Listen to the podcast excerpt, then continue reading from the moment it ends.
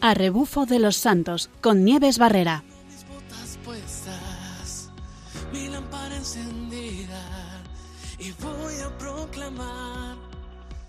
Buenas tardes, estamos de viernes, estamos casi de fin de semana y traemos nuevos planes.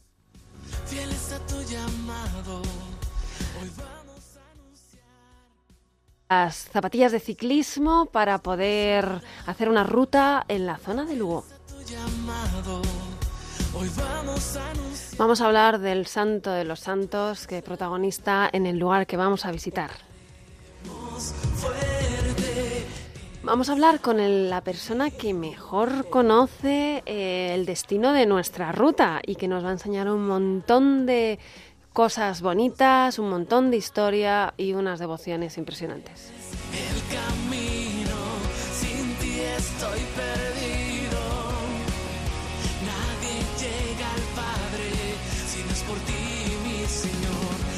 Bueno, espero que se hayan puesto las zapatillas eh, para montar en bici. Espero que hayamos cogido un poquito de abrigo porque dadas las temperaturas que tenemos estos días, tenemos que abrigarnos porque vamos a hacer una ruta muy especial en el día de hoy.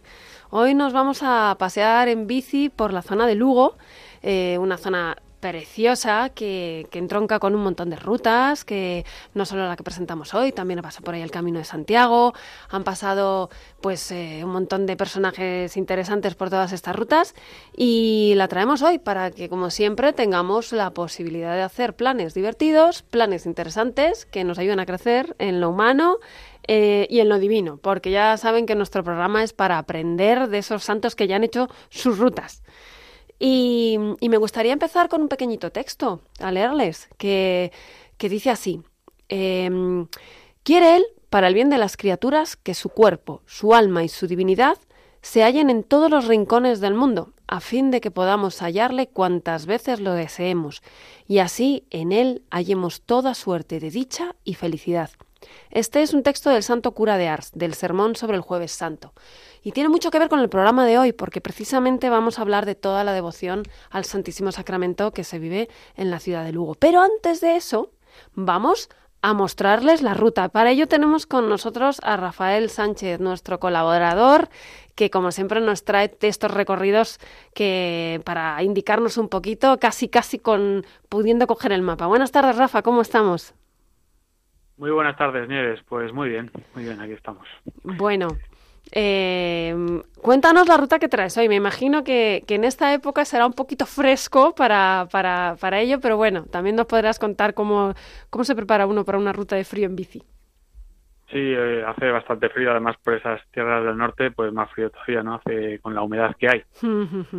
y bueno, eh, la ruta que, hoy tenemos, pues nos lleva, por, como has dicho, por tierras gallegas, concretamente en Lugo, que además hay que decir que luego contiene la muralla más antigua de España. Nada menos que, sí, sí, nada menos que del siglo III hmm. después de Cristo. Hmm. O sea, que tiene ya unos añitos. Sí. Y, y además con un grado de conservación asombroso. Ajá. Tiene más de, dos kilómetros de longitud y, y, además eh, está incluida en la ruta del camino primitivo, del, del camino de Santiago. Por, lo, por lo cual estará súper visitada este año. Claro, claro. Exacto. Sacobeo. Exactamente. Y, nada, pues nada, sin más preámbulos, podemos pasar a comentar un poco cómo es la ruta. Es una ruta circular. Sí. Mm, prácticamente toda es por caminos y senderos. Para realizarla en bicicleta, mejor, como he dicho antes. Porque tenemos una distancia, un recorrido de unos 35 kilómetros. No está nada mal. Sí, está bien. Con un desnivel acumulado de 500 metros. Y bueno, es una ruta entre ríos. Vamos a pasar por el río Rato, el Miño, el río Mera y yo creo que podemos calificarla como que es una ruta moderada, más bien sencilla. Ajá. Así que bueno, vamos a vamos a poder también disfrutar de, verdes prados y paisajes típicos gallegos de aquí que son una maravilla. Efectivamente. Bueno, pues la ruta se inicia en la Plaza Mayor de Lugo, la empezamos allí, salimos de la muralla por la puerta, la puerta del obispo Aguirre, que es una puerta que forma parte de la propia muralla, sí. aunque bueno fue construida posteriormente en el siglo XIX. Y eh, seguimos más adelante por la Avenida Madrid, giramos luego a la izquierda en, en, la, en la ronda de Fontiñas. Ajá. Después eh, vamos a tomar a la derecha en la calle Rof Codina y desde ahí vamos a coger un camino que baja hasta el río Rato. Ajá. Bueno, pues seguimos más adelante y ya por la ribera del Miño vamos a ir bordeando la ciudad eh, por el sur en dirección oeste y subiendo a, a la cascada, una cascada que hay, y Mm. luego por la, por la derecha vamos hasta el puente colgante de San Lázaro. Ok. Eh, ahí pasamos a la ribera izquierda y, y seguimos el sendero del Miño en sentido norte hasta llegar al puente de Ombreiro. Ajá. Y este puente, bueno, pues un poquito de cuidado hay que tener porque la- las pasarelas son de madera y están suelen estar mojadas porque además en este ambiente gallego pues hay mucha humedad sí. y bueno, resbalan bastante, simplemente esa advertencia. Pues, y buenísima, por cierto, porque uno llega a veces con el ímpetu y con la emoción y, y no tiene en cuenta Sí. estas cosas. Claro. Bueno, pues eh, en Ombreiro tomamos tomamos la carretera durante aproximadamente un kilómetro y llegamos a la aldea de Riazón, donde tomamos un camino a la izquierda y bueno, ahí comienza comienza otro camino de subida, una subida larga y constante, hasta que llegamos casi, no llegamos, pero llegamos a, a Penarrubia. Ujú.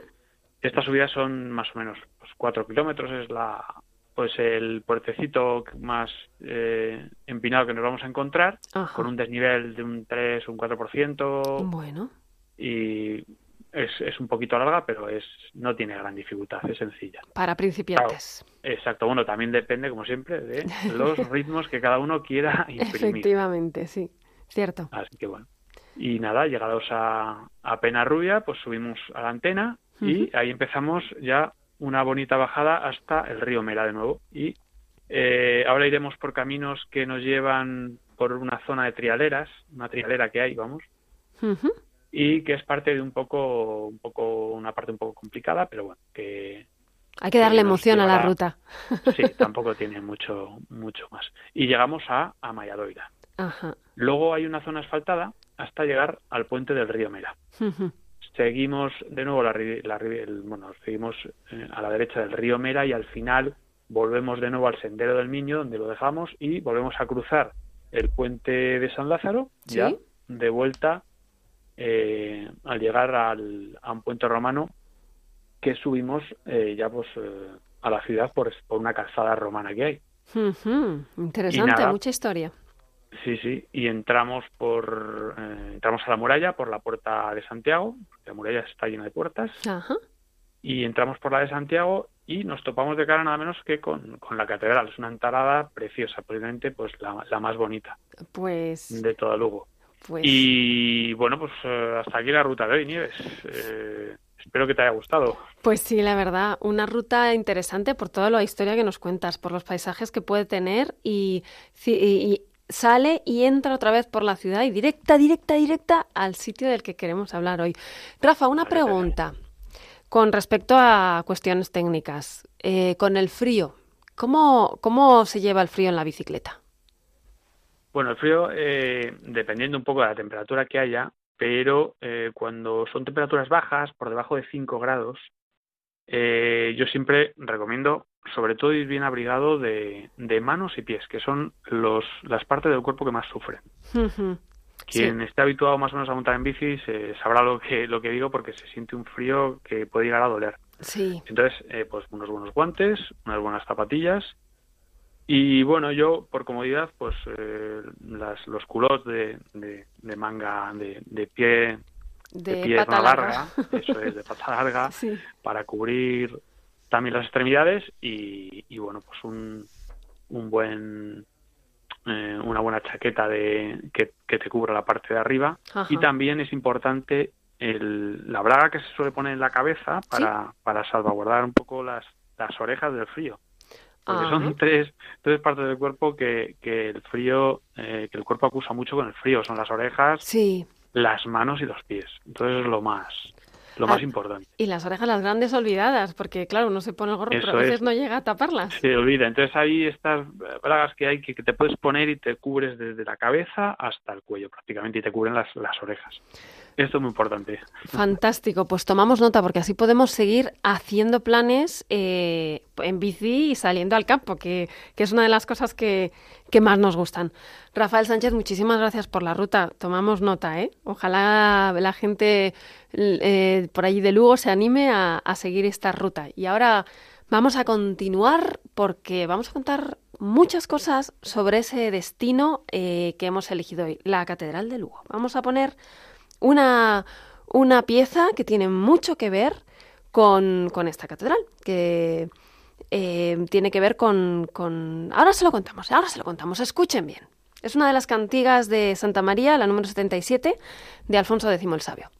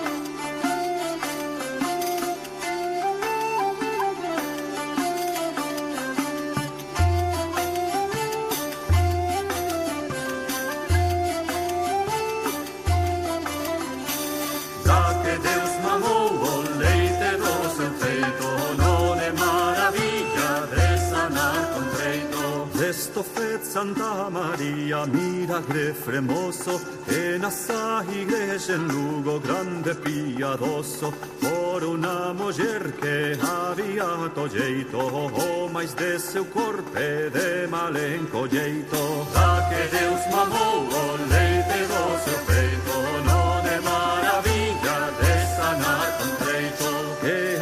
las suas manos así se encolleran, que ven percabo dos hombros todas se meterán, e os calcañares ven en seu dereito, se meteron todos no corpo maltreito. Da que Deus mamou o leite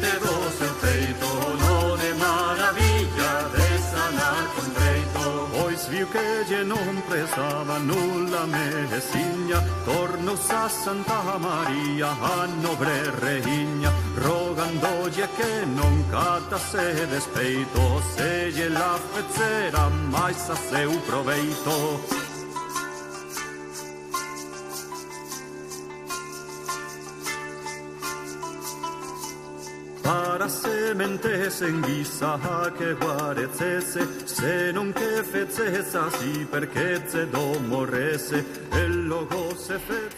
De esta Santa María hizo un milagro escalofriante en su iglesia de Lugo, grande y piadoso, para una mujer que se había vuelto... Eh, ¿Cómo se traduciría esto? Se había encogido un poco el cuerpo, ¿no? Tuvo un encogimiento del cuerpo, ¿no? Eh, pues sí, esta cantiga número 77 de Alfonso X el Sabio, que está interpretada por Eduardo, Eduardo Paniagua, eh, bueno, pues eh, cuenta la historia de uno de los milagros de, la catedral, de la catedral de Lugo, que es, está dedicada a la Virgen. Pero para hablar de la catedral de Lugo tenemos con nosotros a Marcos Calles Lombao, que es el director del Museo de la Catedral de Lugo. Buenas tardes, Marcos. Muy buenas tardes. Bueno, lo primero, muchísimas gracias, porque es un lujazo tenerte aquí con nosotros en el programa, que eres la persona que seguro conoce todos los recovecos y todas las esquinas de la catedral y con quien nos encantaría hablar de todo este tema. Nada, muchas gracias a vosotros por invitarme. Sí, pues, pues vamos allá, vamos a hablar un poquito, ¿no? Eh, hemos empezado diciendo que la cantiga habla de, de la Virgen de los Ojos Grandes, ¿no? Que es como se conoce la imagen de la catedral. Vamos a hablar un poquito de, de, pues, cuéntanos un poquito de la historia, porque eh, para saber, para saber para los oyentes que, saber un poquito cómo, cómo surge la historia, algunos datos, eh, lo, lo, que, lo que nos quieras contar. Vamos a empezar por ahí. Vale, bueno, pues la catedral actual que tenemos eh, pues se edifica en la primera mitad del siglo XII, en pleno camino de, Santiago, aunque la tradición nos cuenta que, que la iglesia de Lugo pues es muy, muy anterior. Eh, hay que pensar que Lugo se llamaba antes Lucus Augusti y era una importante ciudad romana. En la tradición jacobea, que se remonta al primer eh, siglo de nuestra, de nuestra era, pues también se ve reflejada en Lugo, eh, así como un ejemplo eh, voy a citar a un obispo de 1619 que decía que la iglesia de Lugo es fundación de los apóstoles, fue metropolitana y desde la extirpación de la herejía de los priscilanistas existe descubierto el Santísimo. Y esto lo digo porque el mayor privilegio que tiene, o por lo que es conocida esta catedral, es por tener expuesto día y noche el Santísimo Sacramento en su altar mayor. Esto es muy bonito porque, como decía antes, la catedral está dedicada a la Virgen, ¿no? El, el nombre de la catedral, ¿no? Es, es, si no me equivoco. Corrígeme, por favor, si me equivoco.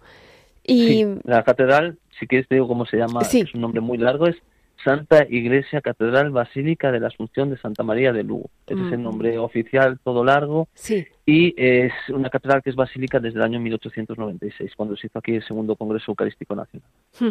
Pero qué bonito es que es una catedral, como dices, que tiene una, una tradición eucarística impresionante, ¿no? Es como...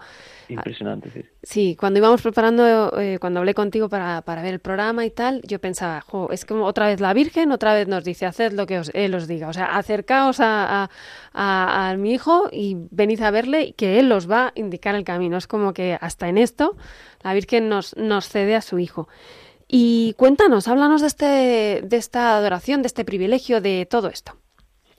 Sí, bueno, pues a ver, realmente es algo que está vinculado a toda la ciudad de Lugo y a toda la diócesis de Lugo. Lugo, la ciudad se llama eh, la ciudad de Sacramento y la diócesis de Lugo se conoce como diócesis de Sacramento. Sí. Realmente toda la catedral eh, está vinculada a la Eucaristía, o sea, está presente tanto eh, a nivel artístico como a nivel cultural como a nivel cultural, que es lo más importante. Sí. realmente está representado en todos los aspectos, ¿no?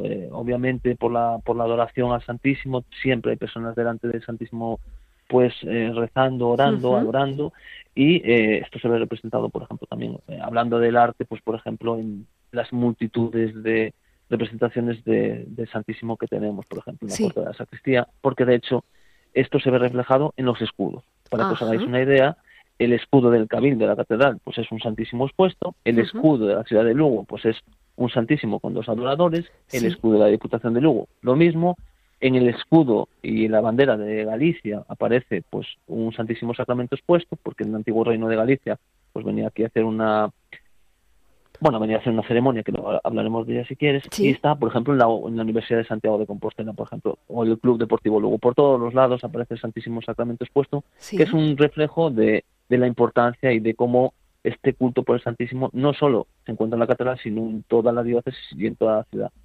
Impresionante, porque incluso en Galicia vamos también. Sí, sí, sí, se extiende, o sea, va más allá de la catedral, es muy, es mucho más amplio.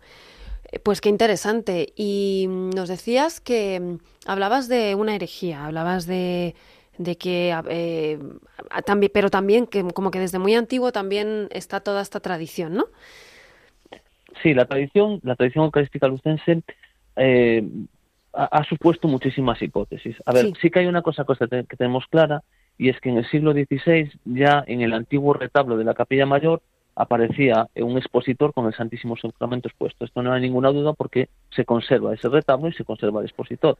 ¿Cuánto más nos podemos volver hacia atrás? Pues ahí ya depende de las hipótesis porque nos faltan fuentes documentales. Aunque hay que siempre desde, aquí decimos una cosa, que hay que respetar la tradición. ¿Y qué nos dice la tradición? Bueno, pues lo que dije antes, en el año 1619 el obispo Alonso López Gallo, que no era de Lugo, en este caso va a acabar siendo el obispo de Valladolid, pues decía eso, que es la fundación de los apóstoles y que desde la extirpación de la herejía de los priscilanistas está descubierto el Santísimo Sacramento. Recuerdo también, por ejemplo, en 1696, Fray, Fray Miguel de Fuentes, pues decía lo mismo, que en tiempos del rey Suevo Teodomiro, que hubo un concilio donde se condenó las, las herejías de los priscilianistas. Prisciliano era un obispo em, pues que tenía otro tipo de, ideas sobre el cristianismo y en este caso lo que estaba vinculado a que Jesús no estaba presente en las especies consagradas.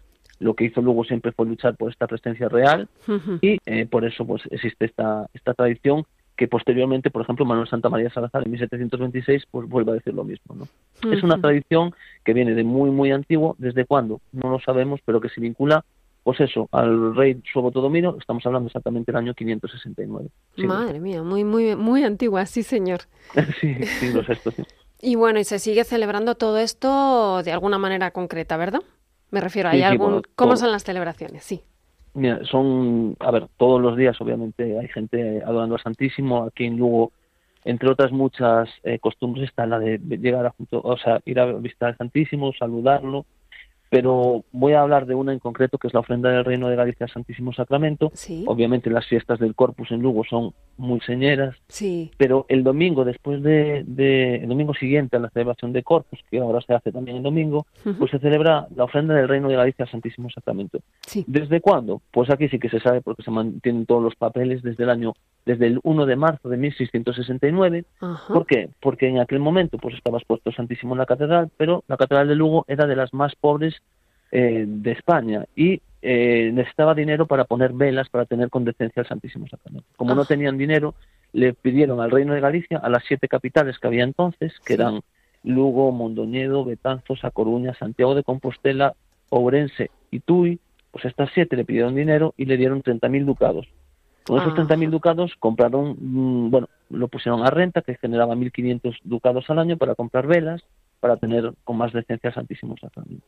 Esto fue hace, bueno, 352 años y se sigue celebrando todos los domingos después de Corpus. Viene aquí pues el alcalde de una de las siete antiguas capitales del Reino de Galicia y hace una ofrenda y es respondido por el obispo de la, de la diócesis que le corresponda. Por ejemplo, si va el alcalde de La Coruña, pues le responderá el arzobispo, en este caso de Santiago de Compostela. Ah, qué bueno, qué bueno. Es una ofrenda que ya digo, es muy, muy señera, tiene mucha gente y culturalmente y culturalmente es una auténtica maravilla porque luego, una vez que se acaba la ceremonia, pues todas estas personas que son fuerzas políticas, son fuerzas eh, eclesiásticas, personas muy importantes, pues van, bueno, aparte de, de, todo el público y gente, pues van por toda la ciudad, pues con una carroza y con el Santísimo Sacramento expuesto por toda la ciudad, le van tirando flores, pétalos, bueno, es muy bonito. Repítenos el día para que tengamos clara la fecha, por si queremos acercarnos. Siempre es el domingo después del domingo de Corpus. Siempre. Mm, fenomenal, pues El domingo posterior a Corpus. Antes era el domingo infractaba de Corpus, porque antes Corpus se celebraba jueves. Sí. Entonces era, eh, cuando se instauró esto, pues decían el, domingo de la infractaba de Corpus, pero ahora, desde que se trasladó Corpus a celebrarse los domingos, pues en este caso es el domingo después. Pues tenemos que grabar esta, esta fecha. Sí. Sí, sí, sí, sí, merece la pena. Sí, sí, y además, claro, tiene que ser la fiesta, la fiesta grande.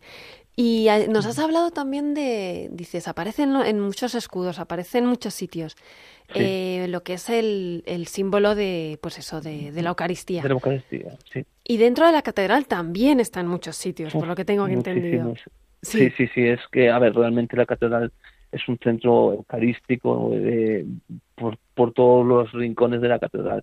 Pero esto es muy interesante porque estas representaciones, me voy a permitir el, eh, recomendar una investigación de, un sacerdote que es el director del Lucense Eucharisticum Centrum, que es un, bueno, un órgano que se, ha, eh, que se ha creado en Lugo para potenciar la Eucaristía y todo lo que tiene que ver con la Eucaristía. Bueno, pues en ese artículo él hace un repaso de todas las representaciones que hay de Santísimo en la Catedral, y son muchísimas y de autores muy insignes. Por ejemplo, en el coro, eh, de San Francisco de More de 1620, bueno, 1621-1630, pues ahí aparece pues en Nogal. En, la, en la bóveda de la catedral, que aparecen unas pinturas impresionantes de José Terán, pues también. En la entrada de la sacristía, que es una obra eh, pétrea que hace Domingo de Andrade, pues también. En la Torre de las Campanas, que es de eh, finales del siglo XVI, que lo hace Gaspar de Arce Solórzano, pues también aparece el Santísimo Sacramento. Y de unas formas y maneras verdaderamente espectaculares y que y que es un centro que, bueno, mucha gente viene a verlo y viene a ver precisamente estas representaciones porque son impresionantes, la verdad. Y estará grabado en el corazón de todos los lucenses, claro, porque bueno, la, eso por supuesto. la tradición debe, tan antigua, debe pasar de familia en familia, ¿verdad? Por supuesto, y, realmente es que las fiestas del Corpus son muy, muy, muy importantes desde que eres muy pequeño y por supuesto que sí. Y sobre todo, bueno, pues porque la gente viene a ver algo que es único, ¿no? Y es que en el altar mayor, día y noche, cuando tú quieras, pues eh, tienes expuesto Santísimo, pero además, bueno, porque luego tiene el privilegio de la indulgencia plenaria permanente. Bueno, dos preguntas aquí te voy a hacer. Una, o sea, dices, día y noche está expuesto, o sea, que uno puede ir a cualquier hora a la catedral a adorar. Sí, lo que es que ahora mismo por la noche eh, depende de circunstancias, de, o sea, no está abierto al puerto, la, puerta así sin más, pero... Vale, o sea, que, pero que si uno quiere empezar a adorar por la noche... Hay turnos de adoración, exactamente, hay turnos de adoración nocturnos, sí, depende de unas horas y de todo. Ahora mismo no sé exactamente las horas, pero sí que hay unos turnos y sí que se... Pero bueno, esto es algo que viene de, muy, antiguo, Y, yo recuerdo, eh, bueno, eh, yo hice la tesis doctoral sobre la catedral en los siglos XVII y XVIII, ¿no? Y, bueno, eh, recuerdo pues un, pasaje del siglo XVIII donde una persona decía que, que, ir a Lugo era una maravilla porque nunca te vas a encontrar solo, y es verdad. Ah, ahora, claro, ahora realmente eh, nos parece muy fácil, llamas por teléfono, pero yo me imagino en el siglo XVIII por esos caminos llegar a, a Lugo, que como saben ustedes, pues en, invierno llueve mucho y hace frío, pues que sabes que entrabas en la catedral y que no ibas a estar solo, seguro, tenía que ser como una especie de sitio seguro muy muy importante acompañado por el Santísimo desde luego. ¿no? desde luego que, que eso daba día, como, día y noche y daba daría como mucha esperanza no es decir bueno es tarde no pero sé que ahí me, me espera no el Santísimo. Tengo entendido que, mm, que en algunos momentos ha habido dificultades que ha habido gente que ha querido eh, llevarse al Santísimo eh, pues pues sí, sí. A ver, hubo muchas. Eh, eh, claro, es una cosa tan importante para Lugo que cualquier cosa que pasa eh, con respecto a la exposición del Santísimo pues es muy sonado, ¿no? Realmente casi siempre estuvo expuesto en la, Capilla Mayor, digo casi siempre, pues siempre. Pero bueno, cuando cuando hubo obras en la catedral, porque las tuvo que haber por la capilla mayor, pues se sacó de ahí, se puso una sacristía, pero hubo un hecho muy, muy importante que fue a mediados del siglo XIX, cuando pues robaron al Santísimo Sacramento. Sin embargo, yo siempre digo lo mismo, ¿no? Que un hecho tan terrible acabó provocando algo increíblemente bueno. Y es que, si bien sí que se robó el Santísimo Sacramento y por mucho que se intentó, nunca se dio localizado esa parte superior de la custodia. La que tenemos ahora, la parte de abajo es original, la de arriba pues se hizo en el siglo XIX. Pero nunca se encontró. Entonces, cuando pasa esto, en aquel momento, en el siglo XIX, lo que se sucedió es una cesación del culto en la catedral, o sea, se cerró el culto, se trasladó la exposición del Santísimo a la capilla del seminario de Lugo y se volvió a recuperar, esto fue el día 9 de diciembre y se recuperó eh, el día 21. Pero ¿cómo se recuperó? Haciendo lo que se hace un acto de desagravio, que fue en la Plaza Mayor de Lugo, donde se llenó de gente de toda Galicia para hacer un acto de desagravio que fue enormemente sonado y que, bueno, pues una vez que se terminó, volvieron a abrir la catedral y volvieron a exponer el Santísimo. Y, ver otra vez a todas esas hmm. mareas de gente adorando al Santísimo, que si quieres luego hablamos del siglo XX, porque es el siglo de la Eucaristía, sí, sí. Y, fue una maravilla ese, ese, ese evento que digo viene de algo terrible, que fue robar el Santísimo, pero que acabó pues poniendo a la luz lo que era la verdad, y es que el sentimiento de todos los luceses, y en este caso de toda la Galicia, era, enorme. Qué, impresionante. De una, de una situación mala realmente sale el, cariño de la gente y, la devoción se mm. muestra tal cual. Eh, estamos hablando de, devociones, estamos hablando de indulgencias, has dicho antes. ¿Cómo se consigue la indulgencia plemenaria? Bueno, pues a ver, eh, la indulgencia eh, son las típicas condiciones, como todos sabemos, no las acostumbradas, la confesión sacramental, la comunión eucarística y la adoración por las intenciones del sumo pontífice y luego habría que visitar piadosamente el Santísimo Sacramento, que está expuesto públicamente, con el fin de adorarlo durante un tiempo adecuado, eh, concluyendo con la oración dominical y el símbolo de la fe, más o menos. Es un poco, la primera parte es lo característico, pues esto, la confesión o la comunión, por decir algo, y luego pues ir a visitar al Santísimo. Que eso... Sería la indulgencia plenaria que se ha renovado pues hace poquito y, que es algo que viene mucha gente para, para conseguirla y que es, bueno, es una un tesoro que tenemos en este en este templo lucense, la verdad. Sí, como, como dices, como realmente se llama un privilegio que es, que es maravilloso. Sí, sí, sí, sí, La verdad que estamos muy contentos por eso, porque realmente, pues aparte es que el Santísimo Sacramento pues es muy importante para nosotros. Bueno, para todo el mundo, pero en concreto en la catedral es algo que está, hmm. está muy vivo. Te voy a hacer una pregunta. ¿Hay algún rincón favorito para ti en la catedral?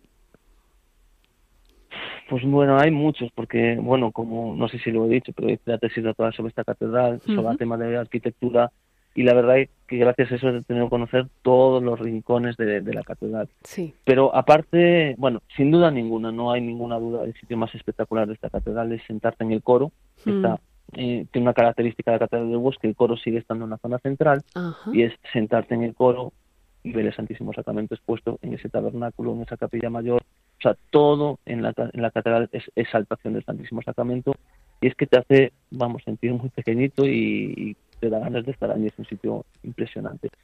Pero aparte de esto, que es una obviedad, eh, hay un sitio que a mí me encanta y es, y es el claustro, el claustro barroco, desde el que se ven pues, la torre de las campanas y sobre todo más que por esto, es que ahí está el cementerio capitular y allí hay muchos sacerdotes que a lo largo de la historia he conocido su vida.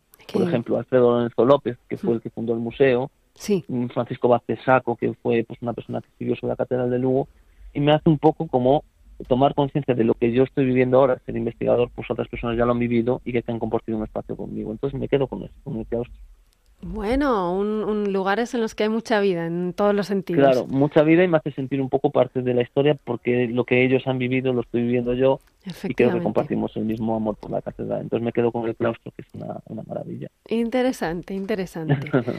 pues vamos a seguir preguntándote, pero antes, ya que estamos en esta en este día en el que hablamos de la adoración, de la veneración al Santísimo Sacramento, Mm, vamos a, escuchar eh, una, el Pangilingua Gloriosi, desde, interpretado por la Coral Music of Holy Week, eh, porque creo que es el momento de escuchar esta pieza. Pero vamos a abrir los teléfonos y vamos a abrir el WhatsApp. Eh, si quieren, por si hay algún lucense que quiera contarnos algo, nos pueden llamar al 91005 9419. Repito, 91005 9419 y que nos cuenten o bien alguna tradición o alguien que haya estado por allí, eh, su sentir con, con la catedral. Mientras tanto, vamos a escuchar este Pangelingua. Vamos allá.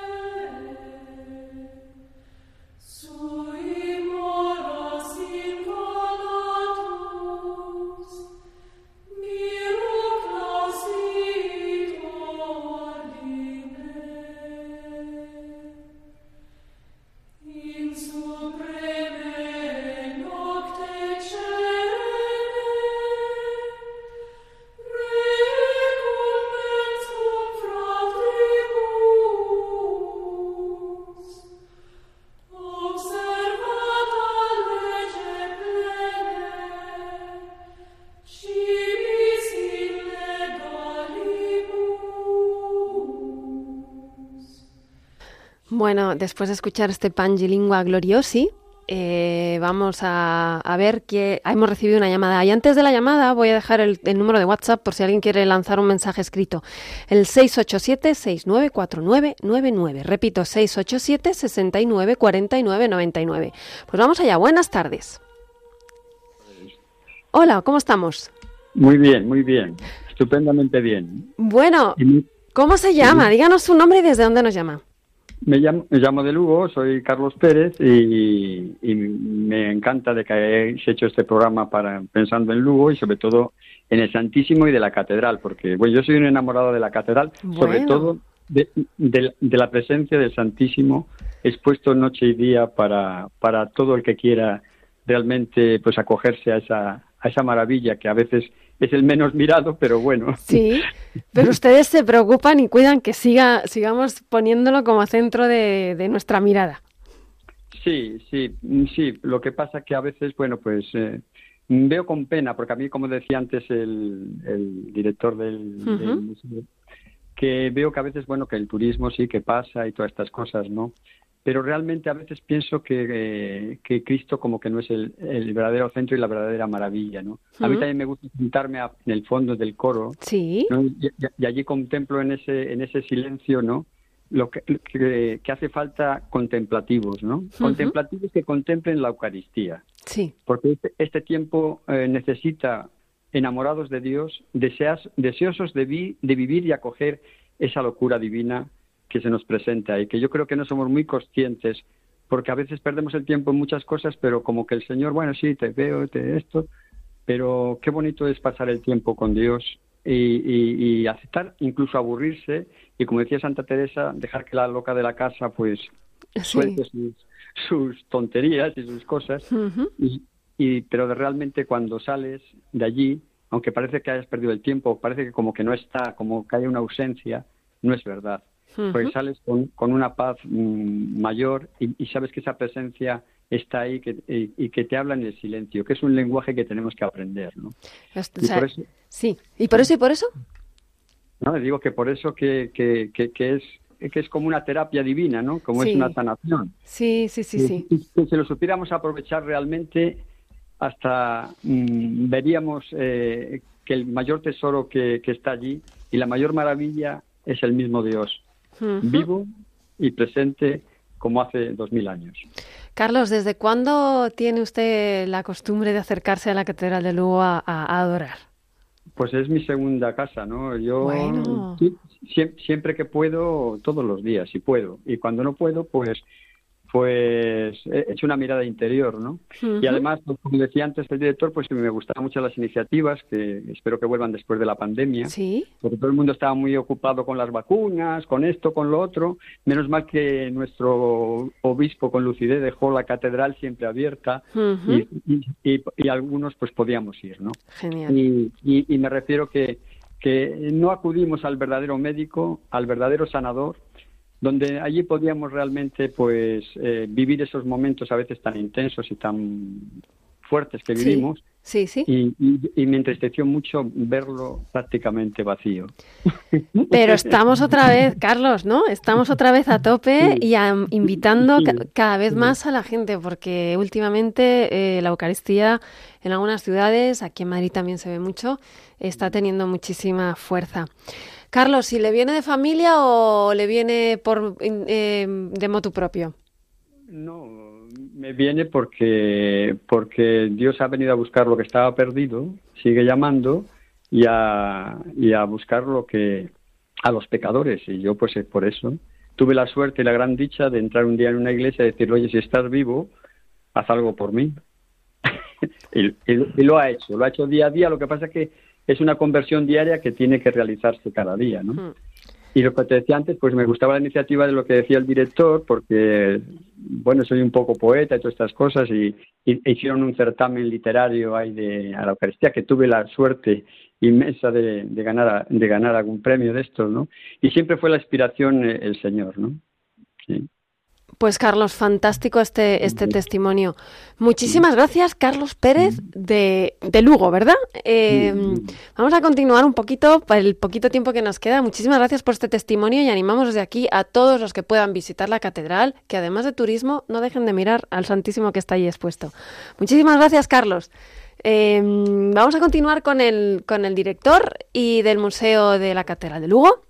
Y vamos a hacerle una preguntita así rápida porque se nos, el tiempo nos va corriendo. Eh, Marcos, em, vamos a ver, mm, nos hablabas en un poquito del siglo XX, nos quedan nada, mm, un minuto y medio. ¿Qué es lo que ahora podemos destacar y, y que, como, sí, un poquito, cuéntanos, que nos decías un poquito de eso. Bueno, pues que es una catedral eh, muy viva que está volviendo otra vez después de la época de la pandemia a, recorrer pues, su vida habitual y, sobre todo destacaría los jueves eucarísticos. A mí es una de esas eh, los cultos de la catedral se celebra todos los jueves, donde se hace pues eso, una santa misa y posteriormente pues se adora al Santísimo y se hace una pequeña procesión por la, la catedral y se canta uno de, de, esos himnos que a mí personalmente me encanta, que es el Cantemos al Amor de los Amores, Ajá. el famoso himno oficial del 22 Congreso Eucarístico Internacional de Madrid sí. y que realmente verlo en la catedral con la devoción, con la gente que va a estos juegos eucarísticos, que cada vez va más que sí que es cierto que hubo un momento que con la pandemia, pues claro, lo mismo que decía Carlos, ¿no? Uh -huh. Que yo recuerdo ver la catedral completamente llena, ¿no? Y, pero ahora poco a poco está volviendo otra vez a la normalidad. Y como momento ese cantemos el amor de los amores eh, al Santísimo y expuesto y luego la procesión es un momento verdaderamente sublime personalmente lo digo. Y voy a decir una cosa que decía Carlos. Es cierto que la catedral de Lugo con esa presencia real tiene una propiedad terapéutica es verdad. Tú vas allí y no sé por esa presencia presencia sí. precisamente pues pues es terapéutico la verdad pues vamos a invitar a todos los oyentes a que pasen por ahí a, a curarse por dentro, a curarse el alma, a disfrutar de esa compañía con el Santísimo. Y damos las gracias desde aquí a Marcos Calles Lombao, al director del Museo de la Catedral de Lugo, ahora mismo guardián de toda esa tradición.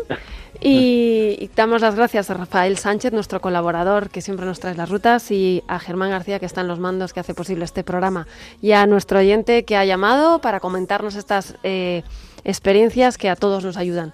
Les dejo con el rezo de las vísperas y, como siempre decimos, buena ruta.